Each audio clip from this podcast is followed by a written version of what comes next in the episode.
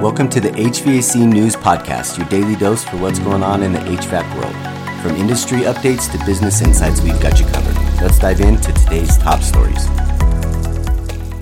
First off, on the environmental front, hydrofluorocarbons, or HFCs. While they don't harm the ozone layer, they are a potent greenhouse gas, meaning that they trap radiation and store that heat in our atmosphere. There are new amendments gunning to reduce them, and the EU is leading the charge with new alternatives.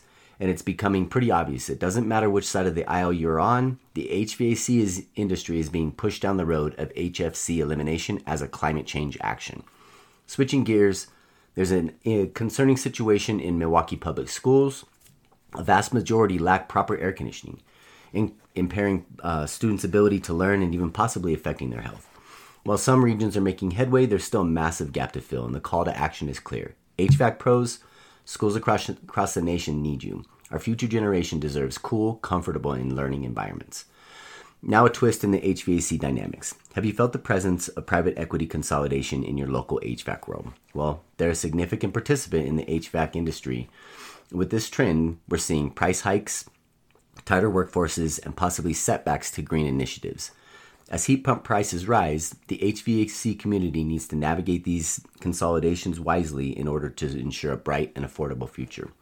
All right, folks, on to the value article for the day. Ever heard of guerrilla marketing? Think Surprise and Blair Witch Project. Yep, that low budget horror film used guerrilla marketing to convince folks that it was a real documentary, which resulted in a box office success on a shoestring budget. Now, think about that and imagine with the kind of creativity that you can put into your HVAC advertisings. It's time to shake up the norms and create unforgettable moments for our customers. You can check our article for some ideas and starting points, but remember to be unique. That wraps up today's HVAC News podcast. If you found our show helpful and want to stay in the loop with the latest industry insights, don't forget to subscribe. And if you've enjoyed today's episode, please leave us a review and share with a friend. Your feedback helps us bring you more of what you want and need. Thanks for tuning in. We'll catch you on the next episode.